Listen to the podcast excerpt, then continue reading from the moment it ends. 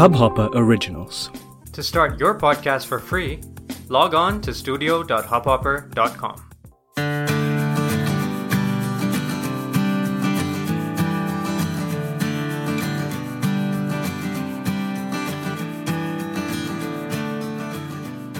Hello, and welcome back to Being Miraculous, a podcast by Shweta Shivraman. For those of you tuning in for the very first time, Being Miraculous is a podcast to inspire to live life to its fullest through my journey of self discovery. Miraculous is a derivative of the Greek word meraki, which means to do an act with complete willingness, undivided attention, and wholehearted devotion. This podcast is a reminder of how we're not alone in this journey and on the simple things we can do to make this life a memorable and a beautiful experience. If you recollect, in the very first episode, I had set out the vision to bring in real people to this podcast, those who do great work in their field and live life to their fullest or do their best to uplift lives all around them. Today is the first such episode where I am not going to be doing all the talking. We are excited to have someone very special join us on the podcast today and also to celebrate the launch of having our very first guest in the Being Miraculous podcast. We have something special for our listeners. So remember to tune in until the very end of the episode. But first, join me in welcoming Priyanka Verma to the Being Miraculous podcast. Hey Shweta, happy to be here. Hi Priyanka. Priyanka is a clinical psychologist, counselor, and psychotherapist. Having trained in London and Mumbai, she currently consults at Holy Family Hospital and Global Hospitals and has also founded The Thought Co. Her area of research has been addictive behaviors, and she's also actively involved in setting up support groups for dementia carers. Welcome to the show, Priyanka. We're super glad to have you. Tell us, what led you to start The Thought Co? Well, the Thought Co sprung out of the need for awareness on mental health. Mental health care is important and can be an enjoyable process. The Thought tries to bring it to light uh, in creative ways where one can take care of themselves without being burdened by the stigma and the fear of what will people say. That sounds intriguing. Today, we're going to discuss together a topic that I feel plagues a lot of us in our late 20s and early 30s. We are going to talk about the anxious high achiever. We've all been there, where our ambition has taken over the best of us, where we drive ourselves to the bone, setting tall expectations from ourselves, and we don't give ourselves any credit for how far we've come along, and instead end up critiquing ourselves for every slip. Priyanka, who has worked with several high driven individuals herself, is going to share with us the anxiety and the stress such individuals go through and how we can deal with them on an ongoing basis. So, let us probably begin with defining who we are speaking of when we say high achievers who are young adults. Well, young adults, as Erik Erikson identified them, are those between the ages of 19 to 39. What's characteristic of this age is that individuals who work towards pursuing love, intimacy, compassion, and sex. In this group, one goes through, or rather, society expects them to go through a lot of defining changes, such as find a partner, get a job, get married, and have children. Well, Priyanka, that's a tall order. Can you even blame them for it? Well, honestly, I can't. And I feel this is because of the social normative structure that has set these expectations. It is what society expects us to do, and failure to do so is viewed as unacceptable. The pressure to not be a part of the unacceptable is what drives most of us constantly to seek more, do more, be more. Only if more is achieved, we believe we will be happy. However, more also ensures that the goalpost is constantly moving ahead.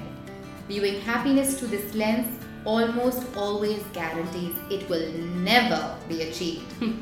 and above all, sets the tone of anxiety and crippling thoughts of I'm not good enough, I'm useless, I'm worthless. Your words, constantly seeking more, do more, and be more, stuck a chord with me, and I'm sure it did with a lot of listeners as well.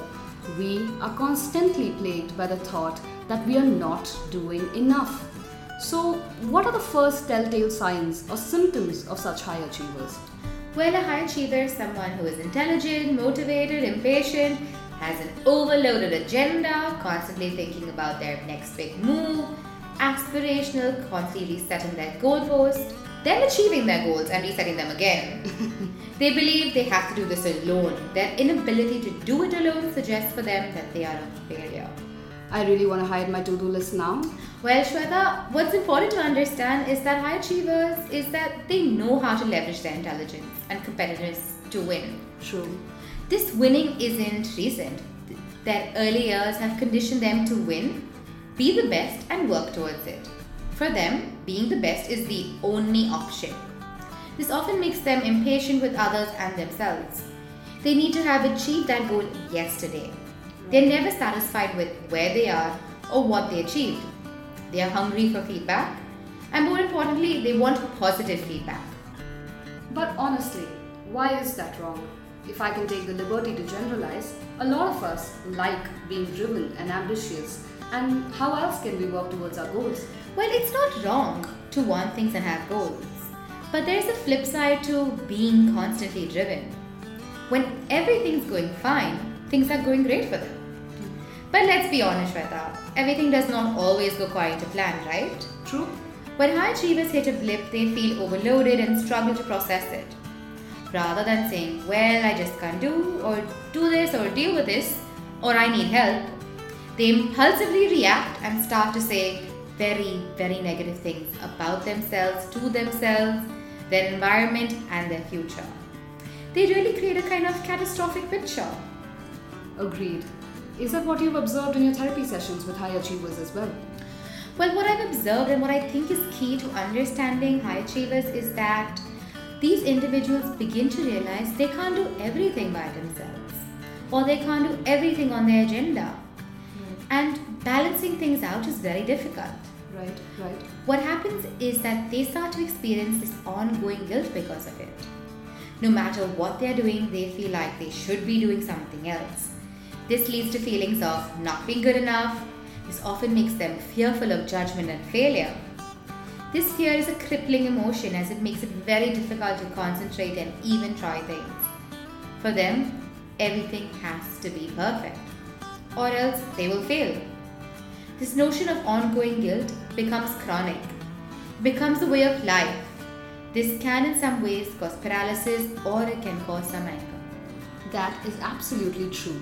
Ongoing guilt eventually becomes a way of life. And also for achievers who've been at it since a very young age, there is little recollection of how else life could be. But what are the consequences or the ramifications of, you know, constantly being under such anxiety and stress in the long run? There are so many. Uh, but I think for the sake of your listeners, let's just broadly classify them into five. Okay. Uh, the first one, which I think is very crucial, is disturbed sleep and sometimes it can lead to insomnia. This is the basis of any good mental health. Continued disturbed sleep leads to a drop in productivity, clarity of thought, and insomnia. Insomnia is when there's a lack of sleep because they are highly triggered and constantly working on things. This is where the Monday blues come from? Yes, this definitely contributes to it. In addition to sleep, it can lead to poor physical health, cognition, and immunity. Now, to explain cognition better, it is about having difficulty with focusing, concentration, memory, and learning new information. With immunity, illnesses like cough and cold are commonly noted. In addition, some complain of frequent body aches like headache and stomachache. They may even frequently sigh, experience acidity, vomiting, belch a lot, and urinate frequently. Constipation or loose motions are also commonly noted. Common illnesses caused by anxiety are diabetes and PCOS. It can even fuel addictive behaviors with alcohol, marijuana, and harder substances. In fact, research says people with anxiety disorder are two to three times more likely to have a substance use disorder than people in the general population. Being a coffee lover myself, I can tell you acidity is no fun, but that is a staggering statistic. Shweta, that's absolutely alarming, but what triggers these symptoms is deep rooted and has implications on all aspects in life it could lead to ongoing guilt. In fact, high achievers have a tendency to want to succeed in everything they take up. So they overload their lives with different agendas and different roles. After a while, the lack of realistic boundaries starts wreaking havoc in their lives. When they begin to realize that they can't do everything that's on their agenda, they start to experience ongoing guilt. No matter what they're doing, they feel like they should be doing something else or something more. That does not sound very comfortable. If I were going through something like that, I'm sure to be irritated and frustrated throughout. That is true in most cases. Since high achievers do not like to admit to others that things are not going well, they tend to ignore and avoid their negative feelings to the point that they start to seep into every interaction. They grow even more impatient with themselves and others and are trying to find external justification for why things are not working out. Sometimes it could be a collection of feelings of inadequacy that persist despite evident success. People who think they are imposters suffer from chronic self doubt and a sense of intellectual fraudulence that overrides any feeling of success or external proof of their competence. These symptoms remain hidden as they continue to perform well at work and at home. Oh my, that is definitely one long list. I can totally relate to what you just said about the symptoms remaining hidden. It's always easy to keep going like nothing's wrong. However, one burnout or one incident in the wrong direction can throw us completely off track from our path. So, what then would be your suggestion on how young adults can cope in such situations? Considering that stress and anxiety are going to go nowhere. When any client comes to me, my first three pillars of mental health are your appetite, exercise, and sleep. This should always be a part of your routine in adequate amounts. Any disruption in this is an indicator of disturbed mental health, and restoring it to the equilibrium sets the basis to cope with difficult situations. That is quite a tall expectation, especially amidst busy schedules that most of us face on a regular basis. Well, that is important because it impacts productivity. For appetite, one must ensure they get three solid meals, two snacks to the day. A well fed stomach leads to one being able to focus and process things better. One needs to get seven hours of sleep and in turn allows our mind to relax, disengage from the stressors, and approaches them with fresh eyes. Practicing some sleep hygiene is beneficial for those struggling with sleep such as a warm shower before you go to bed, no screen time at least an hour before you go to bed, read a hardcover book on a chair next to your bed. Remember, the bed is only meant for two things having sex and sleeping. Let's not condition that space for anything else, especially not Netflix. Alright. So, if I were to summarize correctly, exercise, diet, and sleep in equal measure is a recipe to better mental health? Definitely. I want to take a moment and focus a bit more on exercise. Sure. Um, exercise is crucial and I must be engaged for at least 20 to 40 minutes every day. This is different from your activities of daily living. Why focus exercise? Because this allows yourself to mentally disengage from the stresses of life and just focus on one thing in the moment. Mental disengagement is important because it allows us to step away from the situation and return to it with fresh eyes. Furthermore, the chemicals released while exercising helps with clarity of thought. Well, while this sounds more preventive a measure, what can an individual do when faced with severe anxiety? I want to focus on three go-to strategies that help with anxiety. The first, judgment. We judge ourselves with a lot of negative self-talk. Catch yourself indulging in it. Remember, you are more than your anxiety. Try focusing on what you're doing right for yourself. Mindfulness, ground yourself in the present. You can do this by either box breathing or a simple 5 4 3 2 1 strategy where we engage our senses in the present. To further explain, I use a very simplified version with my clients. Identify one thing you can see in the room, one thing you can smell, one thing you can touch, and one thing you can taste, and one thing you can hear. This helps ground you to the present. Disengage and do things. Characteristic thinking of anxiety is worrying about the future. Ask yourself two questions. Can I do something about it? If the answer is yes, identify what you can do about it and then do it. If the answer is no, I cannot do anything about it, disengage from the thoughts by getting up and going and doing something. I think the strategies are pretty straightforward. Be kinder to yourself, practice mindfulness, and act more and think less. While they sound easier said than done, I think these three tips are practical for us to follow. But anxiety and stress are not one off cases. They come and go like waves, sometimes more tumultuous than high tides. So, what is your suggestion for listeners to avoid getting caught up in this vicious cycle in the future? First, you have to take a hard look at yourself and identify the forces that escalate your anxiety and cause you to turn to unproductive behaviors for relief. Then, you must adopt counterintuitive practices that give you the courage to step out of your comfort zone. This won't happen overnight. It requires acknowledging vulnerability, something that driven professionals don't like to do, and that runs counter to their obsession with managing their image at all costs. That is very true. So, can you give us practical tips that we could follow on an ongoing basis to manage anxiety? Of course. The first one, which I think is the most important one, is effective planning. Create SMART goals that are reflective of short term goals, 0 to 6 months, medium goals, 6 months to 18 months, and long term goals, 18 months and longer, with no more than 3 to 4 bullet points under each one of those time frames. Remember, unless we create a specific agenda that becomes dynamic and part of the change process, achieving your goal in a very healthy way will be difficult. Second, fact versus fiction. What makes an experience awful has some truth to it, and a lot of subjective interpretation as well. Absolutely. To ensure that you are not limiting your vision to failures, it's always good to write down all the thoughts that you're thinking of at that moment. And once you're done, only underline the sentences that are facts and not interpretations or opinions. You will realize a lot of the self doubt is not founded in factual details but our interpretation of them. Third, which I think is very crucial, is practice vulnerability. Deliberately putting yourself in these situations where you literally know nothing, learning to admit that I don't know will help ease the pressure and also invite the right guidance from those who do know. It also shows us that you are willing to learn and grow more every day. Most likely, your colleagues and acquaintances are also high achievers who hold back from sharing their concerns. When you take this bold step of being vulnerable, you send a powerful message to those around you that invite them to do the same. That is a very interesting thought. Now, Shweta, for my favorite and most effective one is facing your fears. Right. Fears are real and we must face them. No running away from them or ruminating over them. If only we could do that. Well, actually, you can. and for this, I used Tim Ferriss's method of fear setting, where you identify your fear, list out all the things that you can go wrong with them, then all the things you can do if they go wrong, and all the ways you can prevent it from happening.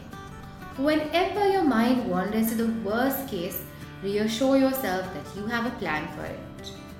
Now, Shweta, while these are all good suggestions and they're effective, um, what really helps in the long run is regular check ins with yourself. Agreed. Spend more time in self reflection if you can every day or once every week. Right. It is important to assess how you feel, what you need, and how are you getting to get the support. Uh, remember, you do not have to go through this alone. You can reach out to friends, family members, and support groups to help you through this process. You almost make that sound easy. But it is very simple. Um, for example, at The Thought Co, we have designed these do it yourself kits about self care for our clients. And what we realize that clients who use them are able to confront similar situations. You know, Shweta, this conversation reminds me of a research I read that backs up this idea that we may not fully appreciate what we have when we're expecting more or comparing what we have to what we could have. The study found that participants who were exposed to subtle reminders of wealth spent less time savoring a chocolate bar and exhibited less enjoyment of the experience than other subjects who weren't reminded of wealth. this is an interesting study that can remind us all to savor our lives more and perhaps try not to remind ourselves of what we don't have. Well, that is a wonderful thought. Life can be so much better if we focus on what we had instead of the things we don't. Honestly, I was impressed when I saw your thought kits for the very first time as well. And I think it helps individuals like me who like working on themselves in their own privacy and space. Self care for me is quite personal, and I'm sure it is for a lot of you listeners as well. And one of those kits could be yours today. The Thought Co is offering three such anxiety self care kits to Being Miraculous listeners. To earn the giveaway, all you need to do is mention one self care tip that works for you always when you go through anxiety attacks on Instagram. Do not forget to tag at Being Miraculous and at the Thought Co so that we receive your entry. Well, that's it from our side. Thank you, Priyanka, for being a part of the show and enlightening us on the simple things we can do when faced with stress or anxiety. I'm sure my listeners, and myself included, are a little bit more equipped to deal with such situations going forward. Thanks for having me, Shweta, and I hope that we have helped people find useful tools to help them cope with life. If you have, do remember to share that with us. Thank you for tuning in to the episode. You know what I always say if you like what you're listening to, like, share, subscribe, and follow us on Instagram and Facebook and interact with more like minded souls driven to lead a fulfilling life. This is Shweta Shivraman, Priyanka Verma. signing out, hoping you have a brilliant week.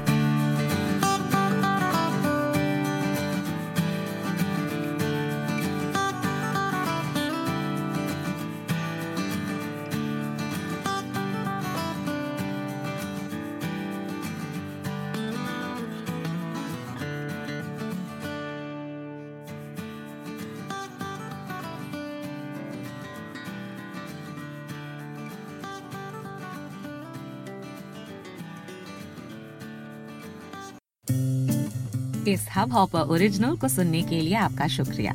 अगर आप भी अपना podcast launch करना चाहते हैं तो Hubhopper studio website पे register करें और एक मिनट के अंदर अंदर अपना खुद का पॉडकास्ट लॉन्च करें। यही नहीं स्टूडियो देता है आपको पूरी आज़ादी कहीं भी, कभी भी अपना पॉडकास्ट लॉन्च करने की सिर्फ़ तीन आसान स्टेप्स में। तो साथ में अपना पॉडकास्ट शुरू करने के लिए तैयार। Just hop on Hubhopper simply content